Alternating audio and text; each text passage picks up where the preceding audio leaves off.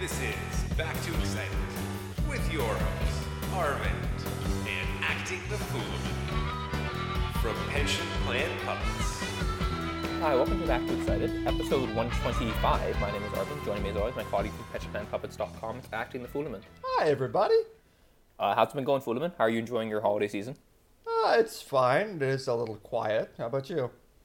I mean, it's of all the holiday seasons I've experienced, it is one of them. This is certainly something. Yeah, it's deny that. Christmas did occur, and it is gone, and we're still here.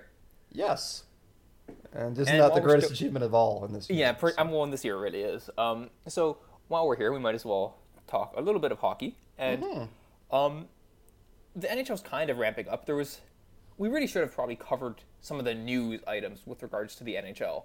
And, you know, the various states it was in with respect to, is the season going to happen? What's, the division rules, the provinces might object to Canadian teams playing in their home provinces and traveling.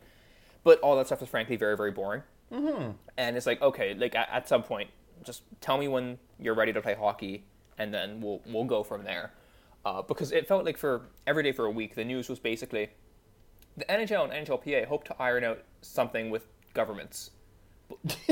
People are optimistic, but we don't know. And Pierre LeBrun kept being like, this is a big week, like 5 weeks in a row. Yeah. Yeah. It's like this is a really important game in this season, right? So, well, they're all important, right? They're all worth the same. Yeah, more or less. So, yeah. It seems like things are going to happen now. I think they're targeting Jan 13th. Players are back in, I guess, their home areas, isolating, which is good, I guess. The Leafs released their schedule, which is, I guess, some sort of sign of confidence. It's like, okay, this is actually happening. I haven't looked at the schedule yet because I assume it's, it's us facing every Canadian team 10 times. So it is indeed that. There isn't that much intrigue. It's quite something to behold. So, and you're going to see, 3 in a row or the odd 4 in a row. It's going to be pretty wild. So. I can say from a site perspective, it's going to be really hard to find people to recap Leafs versus Flames 7 in March. Yes, there are going to be some lulls in the season. And we've been talking about that. It's is this going to drag more than the ordinary season does? Mm-hmm. And I'm kind of two minds about it because I actually think that about 60 games is the ideal length for the NHL season anyway. And so this year it's 56. Because I feel like the season really drags between, I'm going to say, games 60 and 75, that's when you really get into the sort of, okay, we mostly know what's going to happen here, and you're just waiting, hoping the Leafs don't totally implode. So, yeah, I don't know if that's going to be any worse, but we're going to see quite a lot of familiar faces over and over and over again. So. Oh, we're going to be so sick of, Matthew Tkachuk and Brady Tkachuk, all the Tkachuks, really, of Brendan Gallagher, of... whoever the hell Vancouver is paying $6 million to on their fourth line. Jay Beagle, motherfuckers, let's dance. Yeah, so... it's going to be quite an adventure of a season. I'd like to just point something out as an aside. I keep seeing people who seem capable enough people, and they're saying things like, okay, there are 7 teams in the Canadian division, so that divides evenly from 56. And no, it doesn't, because the Leafs play the other 6 teams. They don't play themselves and have that counted as a game. I would argue that the Leafs play themselves very often, actually. Wow, I left that one right over the plate for you. Just slam it.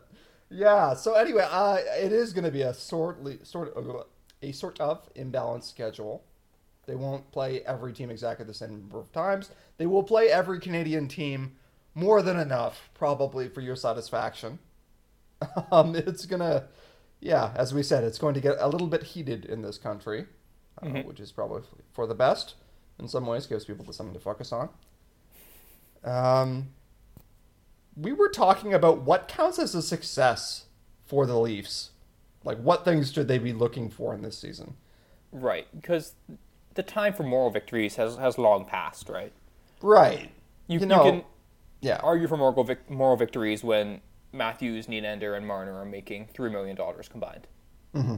Less so when they're making, doing some quick math in my head, $30 million combined. Jesus. I did. Anyway, sorry, I'm still working through some stuff. So, yeah, and I think that that's sort of a balance that we try to strike here, is we acknowledge on some level, it's like, look, the playoffs are kind of crazy. Anybody can sort of lose to anybody, even if you're a strong favorite in a playoff series against another playoff team. You're probably like a 65-35 favorite or something like that. Like, it's not that lopsided. And so, yeah, we're kind of dealing with all that on one hand. And on the other hand, it's like we cheer for the team so that they can hopefully at one point win. And the Leafs have to win a playoff series. I don't know what else to say now. Like, I know that that can be a bit unfair and they could be quite good and just not get the bounces, or could get undone by injuries, especially in a season that may have more absences due to COVID. Yeah. And, you know, it's hard to bake all of that in, but, like, from a specific team perspective, it's like you got to go out and win something, guys. Mm-hmm. No more messing around. It's been, well, since we acquired John Tavares, so the last 2 years, essentially, we've been projected as a great to elite team on paper. Mm-hmm. And then have turned out to be more or less a good team. Right, not, and decidedly not an elite team. Mm-hmm. So, yeah, like at some point, something has to give. You have to give people a reason to believe, you know, what's on the paper, right? So Dom Lucian of The Athletic does these really, you know, good league-wide team previews, and like the comments, he's going to have the Leafs very high up because the Leafs on paper have a very nice roster. Mm-hmm. And that in some sense was strengthened this year, right? Because Johnson and Kapanen, who are gone, had really weak seasons, and you could possibly expect them to be replaced by their less heralded, you know, replacements, and you know their play from last year would be replicated pretty evenly. And then we acquired TJ Brody, who was, you know, one of the better defensemen on the market, mm-hmm. and shored up a position of weakness. So yeah, the Leafs are going to be high up in his rankings, and the comment section's going to be like, "Lol, laughs, haven't won a playoff series." Kyle Dubas is not so terrible. Lou Lamoriello would be way better. God, the Athletic comment section is freaking terrible. It really is. I know. And you know what? I feel for them because, you know, they were like, oh, they believed that because they had a subscription base that it would be perhaps a little bit more refined than what you see on the... fucking morons can spend money too. It was a noble idea. I sympathize more than this because, you know, like we've had some comments on our website that were, quite something. But yeah, so they're experiencing what I think anyone who runs any kind of forum-ish website does. Especially one that attracts like all sorts of fans. I mean, if someone, very few people want to come to a place full of Leafs fans and just be a dick to Leafs fans. Because it's fun for like maybe a few minutes. And then after a while, it's just like, okay. It's a bit one note. Yeah. Right? But when you have a place where, you know, even the biggest fan base is at most 20% of the overall commenters, then, yeah, you get, like, warring in comment sections. Mm-hmm. And, you know, so it'll go. And, you know, for the record, like, the Leafs have objectively done a lot to earn being made fun of. Oh, for sure. Like, I feel like it has to be acknowledged. Like, I would 100% dunk all over the Montreal Canadiens if they had the recent track record that the Leafs do. I make fun of them for other reasons. Yeah, but the Leafs are eminently, you know, make funnable. Yeah, they're like the Knicks of hockey, pretty much. Right, the slightly more competent Knicks. Yeah, like at least they're making the playoffs, but still the grandeur and the failure and the market size are all pretty much the same proportion. And, yeah, I think the delusions of grandeur is the biggest thing. Mm-hmm, mm-hmm. Right, where it's like, and it was only undercut by the fact that in one case we were actually right, and our delusions of grandeur and being able to attract free agents actually worked, and we got John Tavares. Yeah. And then the grand irony is that we've had the exact same results with and without him, which, to be clear, is not John Tavares' fault. And there's already been, like, you know, we've talked about this before, there's already been comments from local dumbasses about, oh, the Leafs shouldn't have signed John Tavares. It's taking up too much of the cat for the other players, and it's made the team worse. It's like, no, John Tavares is not the fucking problem. He is fine. Yeah. We need some forwards who can defend, and also if Morgan Rielly could understand what happens south of the blue line, that would be good too. Well, we can't ask for too much of life. Yeah, but I mean, you know what the book is going to be on Tavares, though, is that either the Leafs are going to win a cup with him, or the commentary is going to be, see, bad idea. Mm. It'll be held to that binary success failure standard where it's just, you make this investment, people expect to see a cup. Yeah, I honestly, I want to win a playoff series or two just so Tavares doesn't get as much shit, because he doesn't deserve it. He's been what we asked for. No, he's an eminently nice, kind of boring dad. Yeah. Like, he's just... I know unobjectionable. I know that there's this whole conspiracy theory in Long Island about how they think that he intimated that he wasn't going to leave, and so they didn't deal him with the trade deadline or something like that. Well, he said he didn't... He said he had a no-trade clause at that point, I'm pretty sure. Because he was, a UFA. That was a UFA year. And I think he said, I'm not waiving my no-trade clause. I don't want to move. Okay. Right? Yeah. But I don't want to be traded is very different from I'm going to re-sign here forever. Yeah. That's actually something that I think about a lot in the context of Tampa, who are in the process of resolving their various cap issues. They resolve it the way I resolve my problems, by ignoring it and hoping them will go away. Except in their case, they mostly got away with it. Yeah, but, true. Yeah.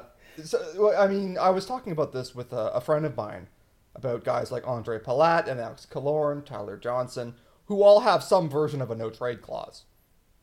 And we were talking about, do you feel pressure? Do you feel like you're obstructing the team? How does that affect the dressing room if you don't waive? And I was thinking, well... you negotiated this into a contract, and the Tampa Bay Lightning agreed to it. And if the Tampa Bay Lightning had come in and said, look, no trade clause whatsoever, then the natural response on the part of the player would be to demand more money. Mm-hmm. So I do feel like I want to plant a little flag there just to say it's not incumbent on the player to waive a no trade clause ever. Like, they can if they want to, but we got into this from a Leafs perspective with the Muskoka 5, right? Mm-hmm. And I felt the same way about it then. Even if, I sure would have liked it if we could have flipped those players. But the reality is, when you negotiate this into an agreement, it's the kind of thing that if it were going the other way, everyone would have said, well, sorry, read the contract. And that's how business works, basically. Yep. So, if it's a business one way, it's a business the other way. Exactly. And so be it. But now, that said, actually, just since we're on the topic, Nikita Kucherov, as y'all may have heard, is having a hip surgery. Mm. And the hip surgery is projected to keep him out for the duration of the regular season, but he's expected to return in time for the playoffs. And there was a certain amount of not unjustified cynicism in the response to this, where people said, hey, isn't it convenient that the Bolts, who are good enough to win a solid majority of their games, even without Kucherov, they get to put his salary on long-term injured reserve for the whole regular season, which is the only time that the salary cap matters. And then he pops back just in time for the playoffs. And that helps resolve their financial pressures that should have forced them to do some radical surgery on their team.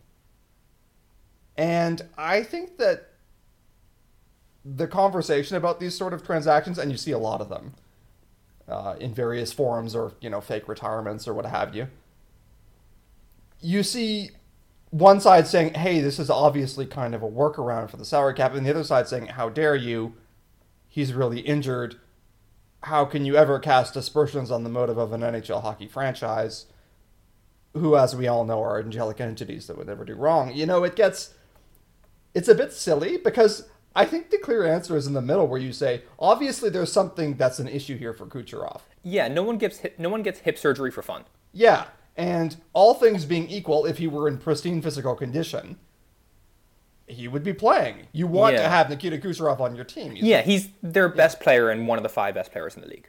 Exactly. So, all of that is legitimate to point out and to say, this is not something out of nothing. At the same time, if the Stanley Cup final were tonight, do I think Kucherov would be playing and, putting off the surgery for a day?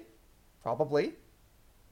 Does the fact that the timing seems to coincide with the end of the regular season. Is that maybe a bit of a massaged recovery timeline? Yeah, maybe a little bit. I think it's one of those things where you have the seed of a clearly justifiable exemption to the salary cap, but it's like around the edges in terms of the timing here. Sure, I think some things are happening to benefit the Lightning. Yeah. It's also, it's worth noting that, like, it is, like, mega illegal to force or to coerce someone into getting, like, a surgery or any sort of medical procedure. Mm-hmm. Mm-hmm. So, like, I'm fairly confident that if Kucherov is getting surgery, it's of his own volition. Yeah, no, like, this is a legit thing. It's just, I do feel like a little bit it's... Yeah, the timing, you know, yeah. it probably is a little bit convenient, right? Yeah. But I doubt this was their first option. No. Right? I think this was like Plan Z. Mm-hmm. And for the record, I don't really begrudge them doing it. You know, we don't have a leg to stand on. Exactly, because so yeah, not going to throw stones. Just I found the back and forth on that one kind of weird because it seemed like people were both obviously walking past the important point on the other side, which is A, that it is real, and B, that it is probably timed with salary benefit as a secondary thing. So, mm-hmm. Yeah. Anyway, that was a bit farther afield, but coming back around to the Toronto Maple Leafs, obviously, you know, the first priority for this season is health. Yeah. And that is significant, and that sort of hangs over everything. The NHL, for the record, did run a bubble much more successfully than I think we thought they'd be able to, and they mm-hmm. aren't having fans in Canadian arenas, which I think would be madness. Some of the American arenas apparently are going to do it, which... Well, it's yeah. about... in basically every kind of sporting league, teams mm-hmm. in California have moved essentially to Arizona because Arizona just doesn't give a fuck. Mm-hmm. Arizona's just like, yeah, fuck it. We don't give a shit. Like, get fans here. Have a party. Yeah, libertarianism run amok. Woo! But yeah, it's bizarre to me, but whatever. You know, not that's a whole another podcast. So yeah, it's. I think the NHL is doing a somewhat reasonable job, but the reality is, you know, it's very hard to have something as I don't want to say quite non-necessary because sports are, you know, a big business. They're no more non-necessary than, I don't know, a furniture store, mm-hmm. right? Like they're both just businesses that make money. It's just one is an entertainment business and one sells furniture. Yeah. But yeah, it's very challenging. It's going to be very challenging. There's going to be issues with COVID. Some teams are going to get hard hit, it seems, just by, you know, playing the odds. It seems really unlikely that, you know, all 31 or all, I guess there's some shared cities and all like 28 cities or whatever, that there will not be a single outbreak or a single case. And once it gets into a locker room, it does seem really easy for it to spread, right? This is the league that routinely has teams essentially not forfeit games, but like are clearly not themselves because there's a flu bug going around the team. Mm-hmm. Or the league where mumps destroyed half the league at one point. Yeah. It's you know, hardly a hygienic's dream. Yeah, absolutely. And I think that there are, you know, certain ethical concerns. Like, I could understand someone saying, I don't feel like I can watch the new season just in light of the COVID. That's a defensible position. And, you know, I also understand people saying, this risk is somewhat balanced by health procedures, and that the idea is anyway that the risk is sort of consensual, that the risk in the background is not zero. You know, if you had just this group of people living regularly, yeah, you know, you wouldn't have a zero incidence of COVID you would expect. So it's a tough thing to, you know, square that up. I have to admit I'm not entirely easy in my own mind about it. And I'm kind of torn between that and this has been a deeply bleak year in most respects. And I think this winter between January and March, where for one thing, this country is the absolute grimace to live in terms of a weather sense. Mm-hmm. And, you know, people will be feeling isolated.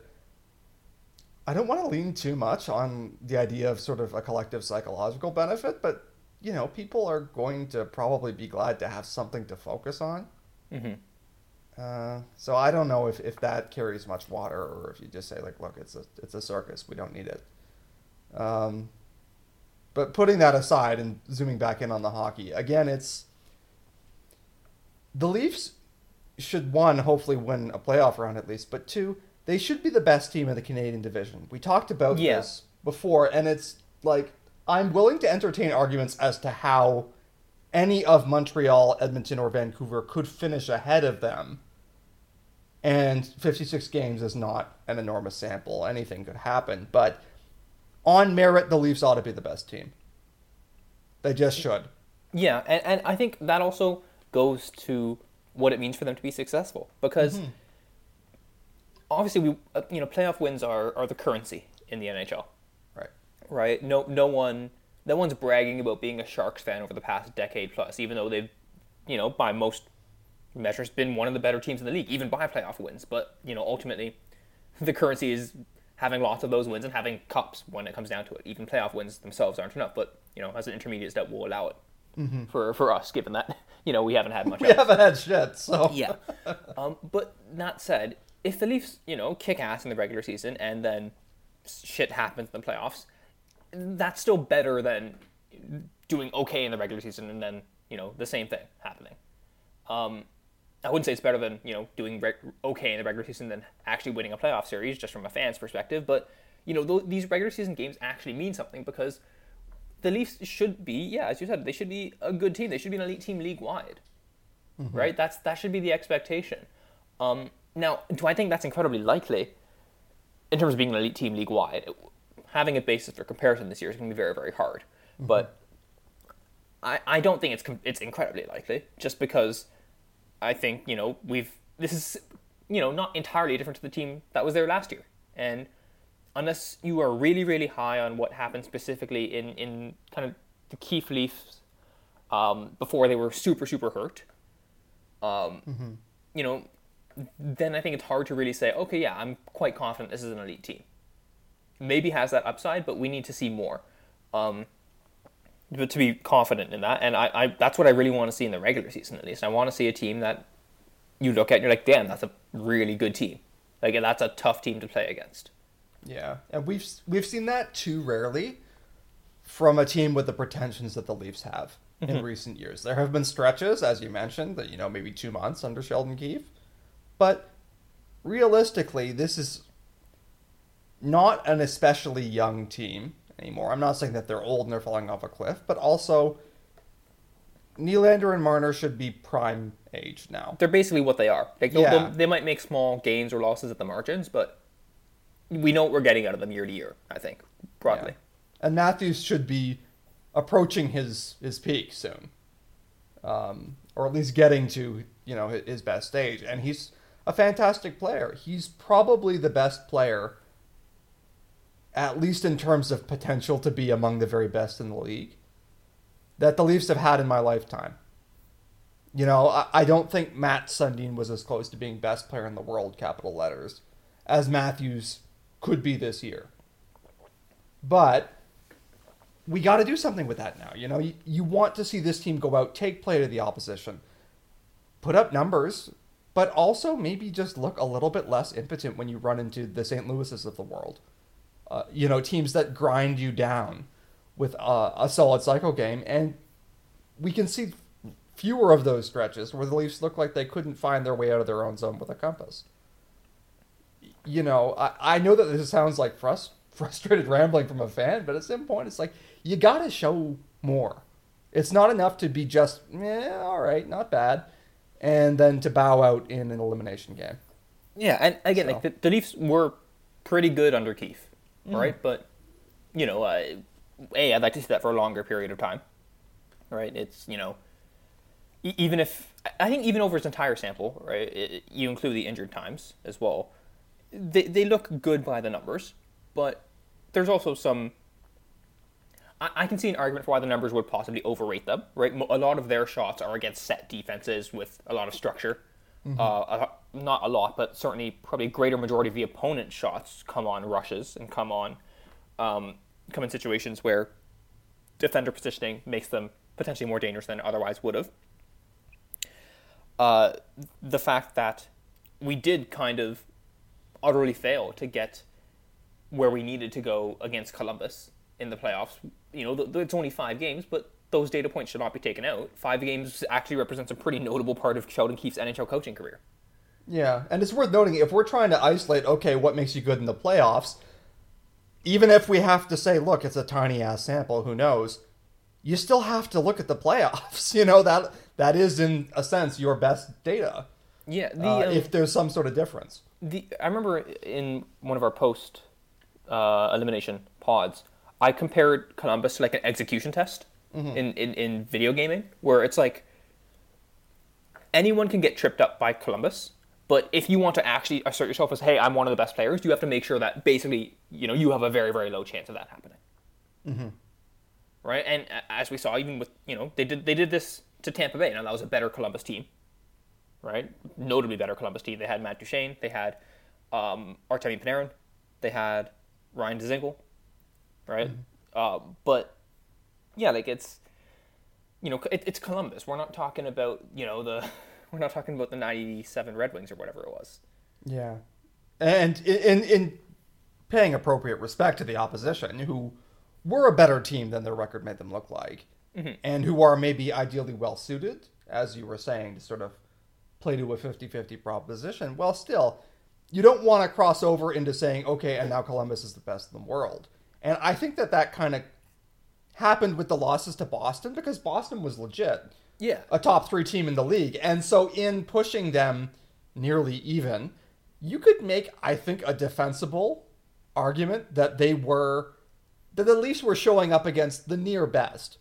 And that doesn't necessarily kind of preclude them from being a really, really good team. But in, you know, playing down to Columbus, that is disappointment. That is, you know, because Columbus is no one's idea of a contender. Yeah, as respectable, they're middle tier, as good as they are. They're not a team that people were saying at the start of the year, oh shit, gotta watch out for those guys. It's like, oh, these guys are annoying, they're not going to be fun, but we should beat them. Mm-hmm. Right, that's what the elite teams do. Yeah. And again, to be clear, we're talking about the recent iteration of Columbus, not the Columbus that beat Tampa, which again was a notably better team. Mm-hmm. Yeah. So, yeah, I mean, I think we've kind of hammered that point down. That's really by far the most important goal. Like, the Leafs could do a lot of things not all that well this year, and if they win a playoff round, it will still be seen as the best season that they've had in recent memory. Because, as you said, like, that's kind of how we keep score. There are trends that you'd like to see be positive. You know, if the Sheldon Keefe Leafs that appear quite good offensively and maybe even just average-ish defensively, if that's sustained over 56 games, that's encouraging. Yeah. That makes it look like this could be the real deal. You know, it's only really useful as it points to the potential for us to go and win some goddamn playoff games in the future, but it would be good. It'd be nice to see. You know, if Brody can adjust and be the partner for Morgan Rielly that we've been hoping for since, oh my lord, probably 300 years ago, that would be good. That would be encouraging. So those are the kind of things you're going to want to look for. And if you're trying to believe that this could be the Leafs' year, you really want to hope we're getting as much as possible out of Joe Thornton and Wayne Simmonds and all of those other one-year buys that are quite clearly oriented towards winning now. Again, you know, Katch likes to talk about the perpetual rebuild mentality, where as a fan, you kind of protect yourself by saying, it's okay, the window is just opening or hasn't even opened yet, we're still working towards stuff, and you sort of instinctively want to make trades at the deadline. Like, this came up with the James Van Riemsdyk thing, where the Leafs decided not to trade him and held on to him for the playoffs. And I think there are still some people who want to approach the team that way, just based on Matthews being fairly young. But the reality is, this team has made decisions that are clearly oriented towards, we're hoping to contend right now. As well they should, because they are in as soft a division opportunity as they're going to get, possibly for the rest of the decade. Yeah, I think when it comes to those ideas of, you know, trading Van Riemsdyk when he was a pending UFA, or trading Gardner, you know, we heard the same talk there. I think it doesn't quite... I think it ignores the psychology of the players in that. And if you have players on your team who you have said, who you've promised, hey, we're gonna give you a chance to win the cup. Mm-hmm. Now Tavares wasn't on the team at that point, so it doesn't apply to him. But going forward, that certainly does. If you have a guy like Auston Matthews, who you said you're the centerpiece of our franchise. With you, we are going to try and win games. We are going to try and win a cup. It's very hard to then look them in the eye and be like, yeah, we just traded a 30-goal scorer because he's a pending UFA, even though we seem like a pretty good team heading into the playoffs. Mm-hmm. Right? It's just hard to square that because it's so at odds with winning now, and that's what these players care about. You have to acknowledge that, especially if you were concerned at all about Auston Matthews leaving in free agency. Yeah, that's the other thing is that, when people have this sort of rational actor attitude towards everything where it's either we're a top three team or we're nothing, that's a scary proposition to have to deal with. But the fact remains also, it influences how people approach your franchise, their willingness to sign with you, to play for you, to waive their no trades to come here if it comes to that. Yeah, so I think the big takeaway here is that the Leafs are clearly trying to win this division. They should really be approaching this season as we have a shot at a cup this year. And I'm not saying that because I think that they are in the very top tier of the league. I don't. And I've said as much the last million episodes in a row. But they should be the best team in the Canadian division. And if we do end up sticking with a playoff format where they stay in Canada for the first two rounds, the Leafs should expect to be the best team in the first half of the playoffs, which again is not a chance that they've had really in a very, very long time and might not again for a while. So this really ought to be approached as we're seriously trying to contend year. So that's what I'm hoping Kyle Dubas brings to the table. Yeah, and in a sense, Dubas, with his moves, has put heat on himself, right? Because he's not professing this perpetual rebuild idea. He's saying we need to win now, right? He's, in a lot of ways, it's interesting that Dubas is so controversial among the fan base in some ways. And by that I mean, I should say that, dumbasses seem to hate him. Which is not to say that, if you criticize Kyle Dubas, you're a dumbass, because he's done things worthy of criticism. But, in particular, dumbasses seem to have a really hard time with them. It's the glasses, I think. Yeah. But he's spoken about this team in much the way a fan would. Mm. Right? He said, what we've done isn't good enough. He said it comes down to the playoffs. He hasn't been like, oh, look at our Corsi in the regular season or whatever. Look at how injured we are and whatnot. He's kind of been pretty direct in saying, yeah, we weren't good enough. We were embarrassed last year. It was, we need to fix it. We need to make it better. It starts with me, whatever. Mm-hmm. And I don't agree with all of his moves, but he's not plain scared. Yep. He's not, right? He changed up the roster about as much as he could, given the cap constraints. And it seems clear from the reporting that this is kind of the, okay, I'm giving this the core here another run, and if this doesn't happen, then, well, either I'm dead, either I'm fired, I being Dubas, or, we have to start thinking about changing up the core. And yeah, I think in that sense, he's behaved kind of in the way that a lot of people would, and not in a way that is really protective of his moves so far, or protective of his core, or protective of the team, I should say. Right.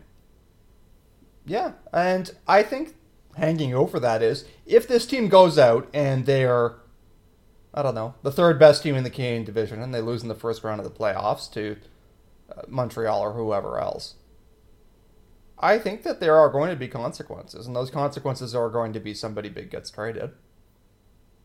It's possible it will also be Dubas getting fired, but I suspect this team has to show something this year. I don't think that there's a maybe wait another year after this one.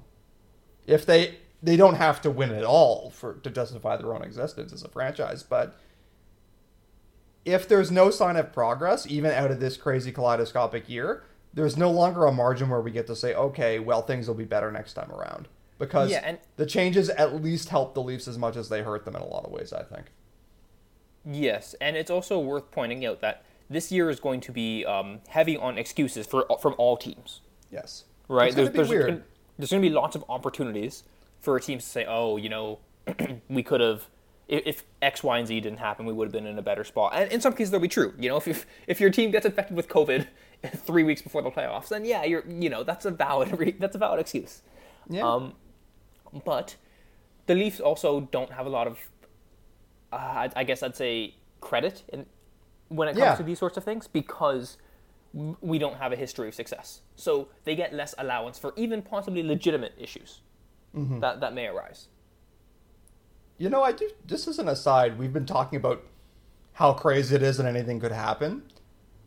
But in the three major sports that have had championships since COVID really picked up, which is the NHL, the NBA, Major League Baseball, the consensus best team in each league won, I think, didn't they?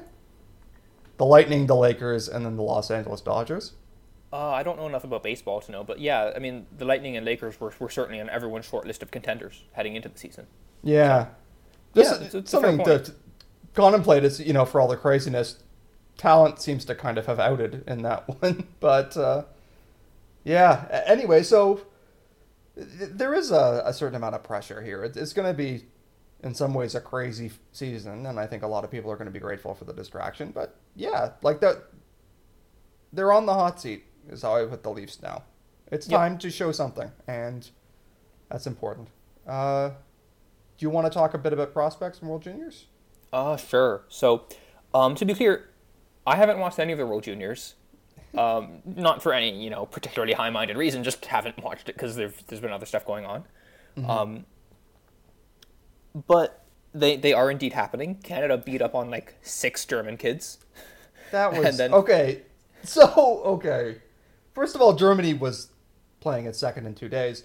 But, like, that lineup was ravaged with COVID, and it's a mismatch to begin with. Like, Germany is, like, maybe the number 8 hockey country in the world, give or take. Yeah, and I mean, they're improving, but they're a clear step below Canada. Like, in a fully healthy game, Canada would still probably win comfortably. Yeah. But this turned into... Anyway, I think that they should have a 10-goal mercy rule. Someone proposed this online. I don't think that there's any value of letting the score get to 16-2. Even if you say, well, goal differential matters, it's like you can get to plus 10 out of this, and then that's fine. And that's enough benefit for you. It's hard not to feel for the, you know, the young players on the German team just because... They were so up against it that, you know, they didn't even really have an underdog's chance. It's like, you know. Yeah, there's you know, it's the sheep in front of lion. Yeah, like, this isn't fair, I guess is what I'm saying. And you know, it's one thing if it's, if they're healthy and then, you know, there's a chance where they can, you know, maybe stretch one out with a great goaltending performance. We saw at... Even the Olympics in 2014, Latvia gave Canada the scare of the tournament by holding them to 0 goals for the first 45 minutes of the game. You know, like, crazy shit can happen. But a game like this where it's just an absolute massacre and one team is clearly not in condition to be able to play, that's not fun. It's awkward for the Canadian players, too. Not that they're the victims in this any sense, but, like, I imagine it wasn't incredibly fun for them. They even said afterwards, they were like, you know, we felt like we had to keep doing good habits, but they stopped celebrating after goals and stuff like that. Yeah, I think they handled it fine. And from what I didn't see the U.S. game, but I imagine it was similar. And I hadn't heard anything about, like, the U.S. being like, oh, being obnoxious and celebrate. At that point, I think you have to keep playing, but, you know, don't show them up or anything. And I think both teams, you know, did that to the extent possible. It is just... It's a tough situation for them, for the Germans. Yeah, it's also interesting how hockey brained they are already. Because I think JJ Peterka, who's I think one of Germany's better players, he was just drafted. I forget by who, maybe Buffalo. Yeah. You know, after the game, he's like, you know, we're not looking for excuses. We needed to be better, and we just didn't have the right habits. I'm like, bro, you could have had the habits of fucking every Hall of Fame player ever. It would not have helped. Yeah, like you had half a team and you were not as good as them. Like you can make excuses. It's fine. Yeah, but no one has had more excuses than you justly have here. Yeah. And, you know, Germany is like a rising hockey country, too. You know, we see Tim Stützle, but we've seen Leandros Eidel at the NHL level. Like, they're starting to build a genuine pro hockey contingent. Grubauer is German, too, isn't he? Sorry? Is Grubauer German as well? Yeah, Grubauer is German. Yeah, so they have... You know, the beginnings of a very respectable national hockey program. They've come a long way to get here, and I don't know. I guess it's just not very much fun to see that kind of shelling. So yes. So with regard to the World Juniors, I should say I never root for Canada in the World Juniors. I made this comparison to Foolman just before we went on, but it's a bit like rooting for the Empire in Star Wars. Where it's just, you know, they're the best. They're usually the best or among the best teams, you know, by far. You have all these plucky little underdogs who, you know, for most of them, this is the highlight of their hockey career. You know, a lot of them will maybe go to be pros in second-tier leagues. But in terms of playing on a big stage, this is kind of where it tops out for a lot of them. And I think it's much easier to root for those guys, for the underdogs, and for the traditional hockey powers that also have much smaller population bases to work with than... Canada, such as Finland, for example. But more importantly, I actually just root for Leafs prospects. Yeah, and I gotta be honest with you. We were going through this, and I do generally cheer for Canada. At the Olympics, I cheer for Canada full-throatedly, but... Yeah, same. It's just the World Juniors, where it's like, it feels too unfair. Yeah, well, it's like, Team Canada has no Leafs prospects. Finland has several. If Finland wins a huge upset... and it's a great tournament for, you know, Roni Hirvonen and Topi Niemelä, that will probably make me happier than Canada winning for the billionth time. So, Canada also hasn't really had Leafs prospect. I guess Marner was a big prospect on Canada, but Marner was also, he was, like, you know, tearing it up to such a degree in the OHL too, that it was, you know, it's expected that he goes to this tournament and lights it up and whatever. And before that, who was it? Was it Rielly, I guess? But did Rielly even play in the World Juniors after he was a Leaf? I don't remember. Yeah, because there was the lockout year, right? And no, he must have played during that lockout year, during the World Juniors during the lockout year. But then he wouldn't have played the year after because he was on the Leafs. Yeah, he made the team quite young because, well, who else were we going to put ahead of him? Yeah. But yeah, and so the truth is that the Leafs have not drafted kind of prominently out of Canada recently also. Like, if you look at the big picks that they've had, obviously, Matthews, it wouldn't have mattered because he was going to play for the Leafs forever, but he's American. Nick Robertson is American. The Leafs actually just pulled him away from his World Junior team to possibly come to training camp. Rasmus Sandin is Swedish. And Rodion Amirov, who was in the tournament for Russia, is obviously Russian. That was a poorly constructed sentence. So, yeah, it kind of... dilutes your national pride a little bit when it's like, well, it's better for the Leafs if the other teams do better. You know, I don't have a huge rooting interest in Canada right now.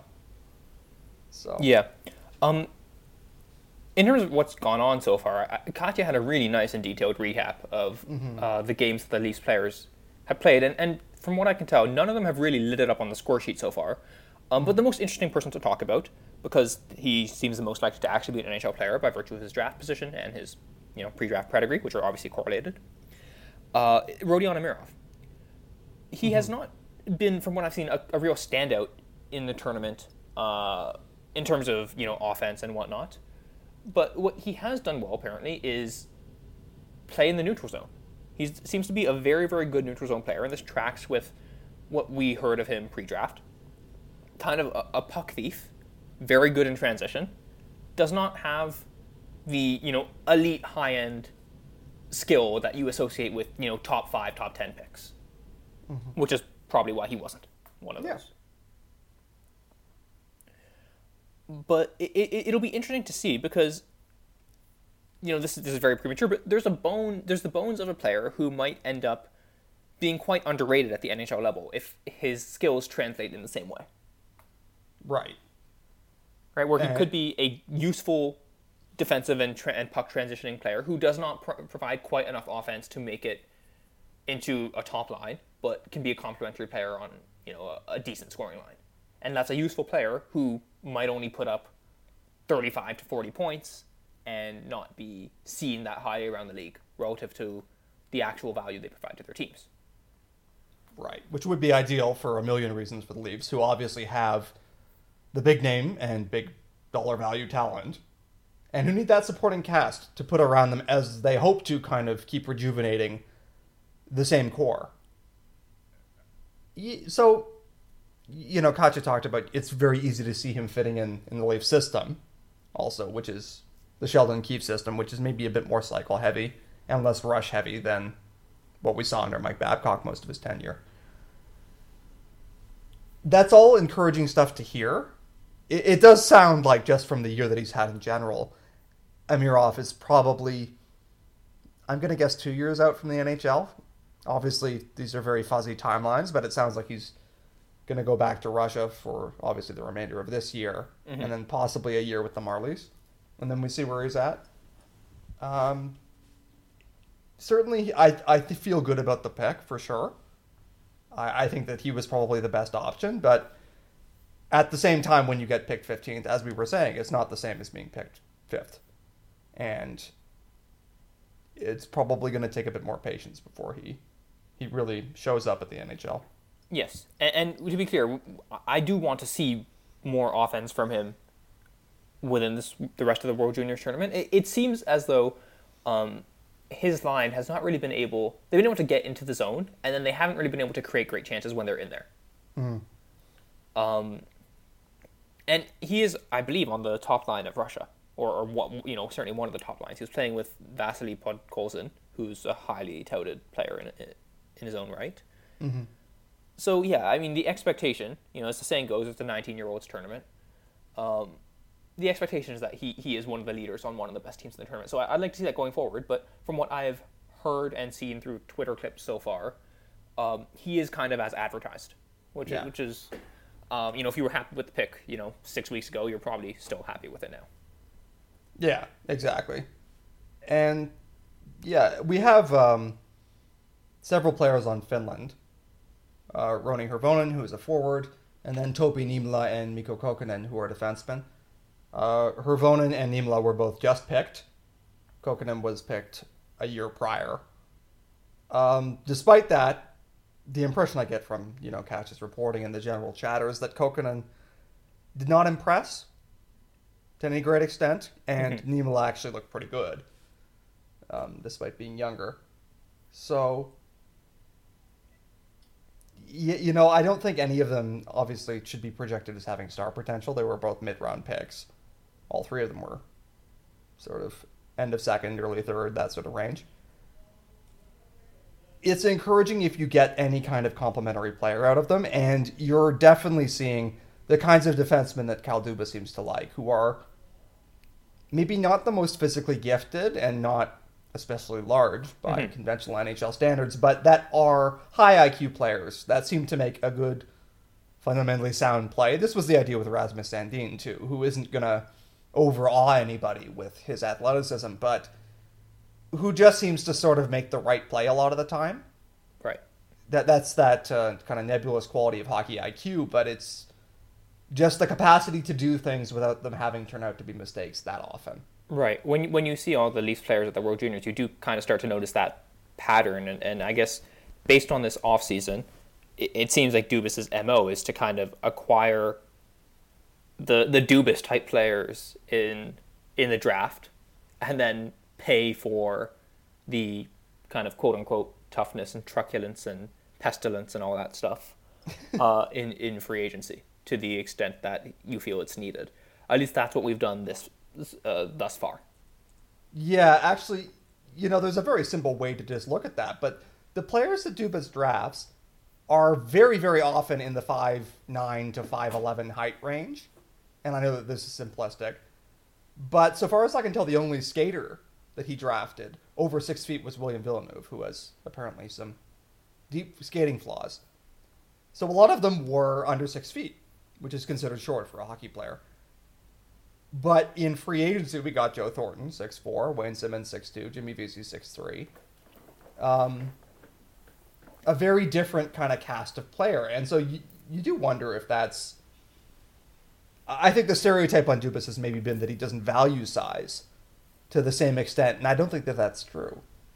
It's as we were saying, maybe just he feels that you're better off acquiring it through the bargain bin and free agency than prioritizing it on draft day. So that's, yeah, pretty much. Yeah, that's a trend you can sort of spot through his picks heretofore.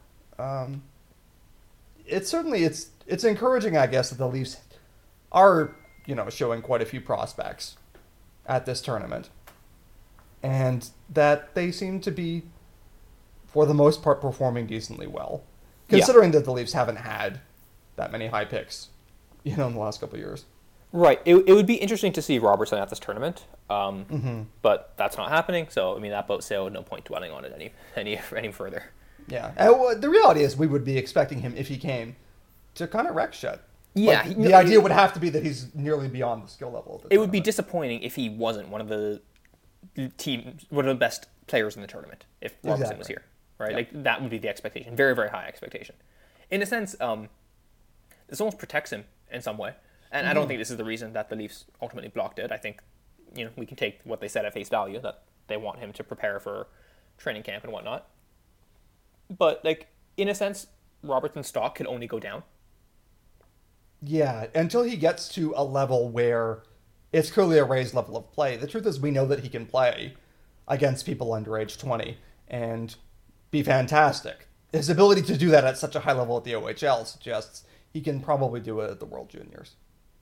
So, yeah, that's kind of where it's at. Anyway, it'll be interesting to see if any of the Leafs has a real dynamite showing out there. Canada, I mean, Canada is probably rightly the favorite every single tournament at the World Juniors. That doesn't mean they always win, but they tend to be the heavyweights, so we'll see. But it's, you know, if you have single-game knockoffs, anything can happen. Yep. To wrap up, do you want to just talk quickly about Ottawa's trade?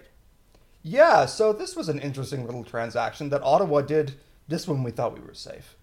They traded a second-round pick to the Arizona Coyotes for Derek Stepan. This is interesting because Stepan, now he's been in decline so far as we can measure in recent years. He's also been in Arizona in recent years, and so distinguishing between those two trends. Yeah, they're not difficult. Yeah.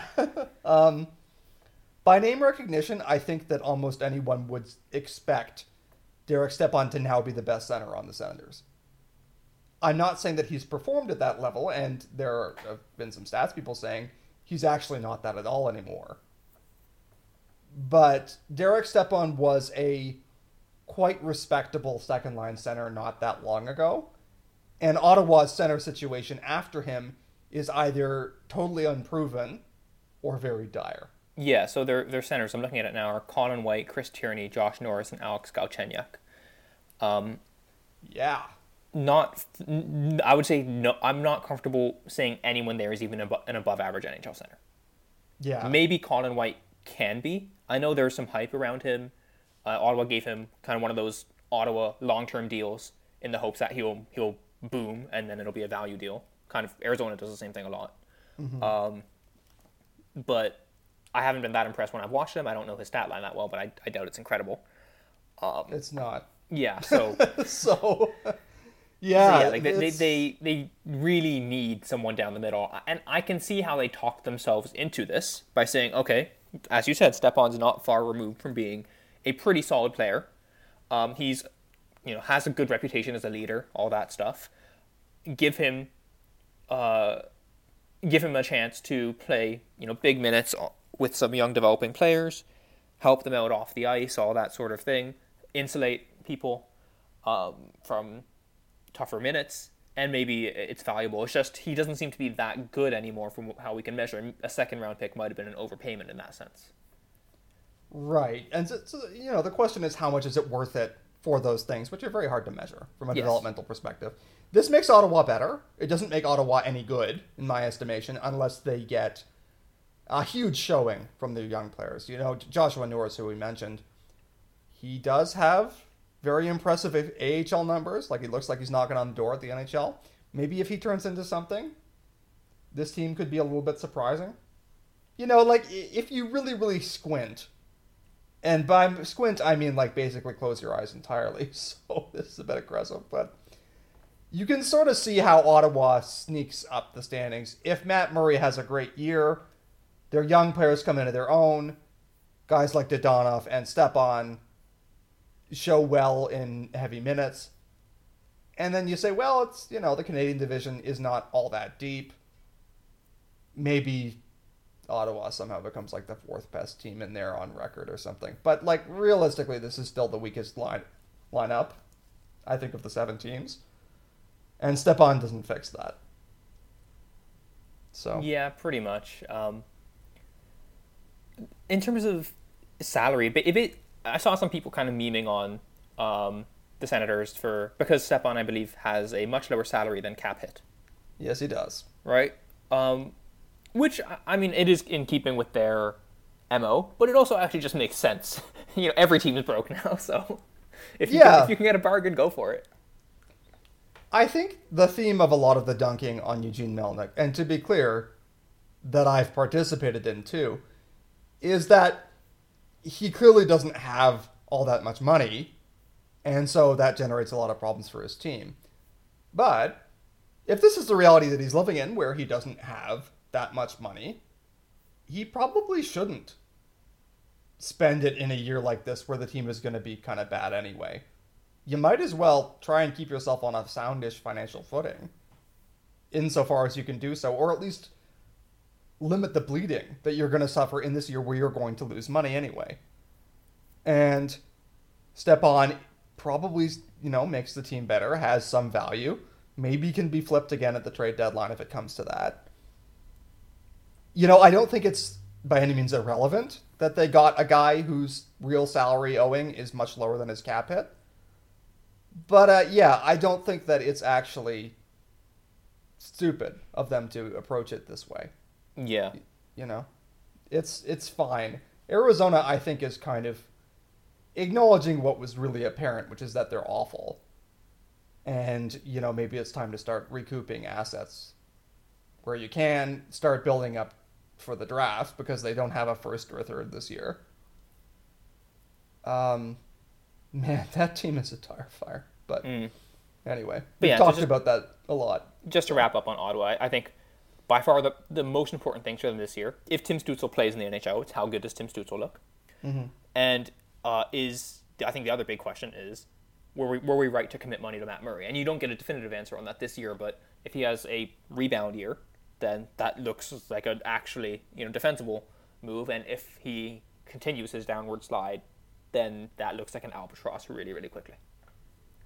Yeah. Although, you know what? Mm-hmm. Well, no, I mean, there's no way it's good to have bad goaltending from the guy that you've selected as your starter. But in some ways, the best outcome from Ottawa this year would be to look good but win rarely.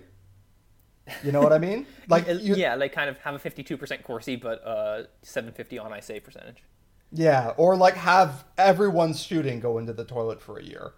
Well, you know? I mean, you say that, but I think one thing that actually is really important for them is to figure out if Brady Tkachuk is actually just a bad finisher or if he's just getting unlucky. I was thinking that too, because I was like, you know, that also... Yeah. Yeah. It's a bit like the Nylander thing the last few years, where it's like we just kept getting more and more evidence that he wasn't a particularly great shooter. Now, he changed that last year, and now we have some evidence that he is a good shooter. And when it comes to Nylander, anyways, the future is flouty, to use my magic 8-ball. I like it. With Tkachuk, if Tkachuk is even a league average shooter, he becomes one of the better forwards in the league. Yeah, he's been so bad as a shooter that it undercuts a lot of the other really good things he provides. But it's unclear whether that's, you know, real or fake. Yeah. Or how much better it might get with improved line mates. And, you know, maybe Derek Stepan is the beginning of answering that question. I don't know. Yeah, and they do have Evgeny Dadonov, who I think will help out Tkachuk. Because Kachuk's weakness, I think, you know, even though his offensive game in terms of play driving and shooting, or at least getting shots away, is good, he's not a great passer or puck carrier. He's really good on the forecheck. He's really good in tight. And kind of getting his stick on pucks and winning those board battles and whatnot. But he's not, you know, a finesse player. He's not someone who will make a killer pass or have a great 1v3 zone entry. Dadonov has some of the skills to do that, and that might help Tkachuk a bit. Right. So I guess we'll see if that does much for them going forward. You know, it's a development year. Yeah, for sure. Very much so. Right. So, yeah. All right, cool. So I think that's pretty much all we had to discuss. I think the next time we do this, it'll be right on the eve of the Leaf season. So we'll do maybe a quick preview pod, you know, talking about the other teams in the division briefly. And then we'll be back into the swing of things, hopefully. Yeah. So we almost survived the direst off seasons of because we've had like a double off season in 2020 and we've had to fill content. So if you've still listened to us this far, God bless you. We promise the content will be getting better from here. We'll have things to talk about again. It'll be delightful. Yes. So thank you all for listening. You can find all of mine and Fooleman's work at PensionPlanPuppets.com. You can also follow us on Twitter at RVNATFooleman. We will see you in a couple weeks.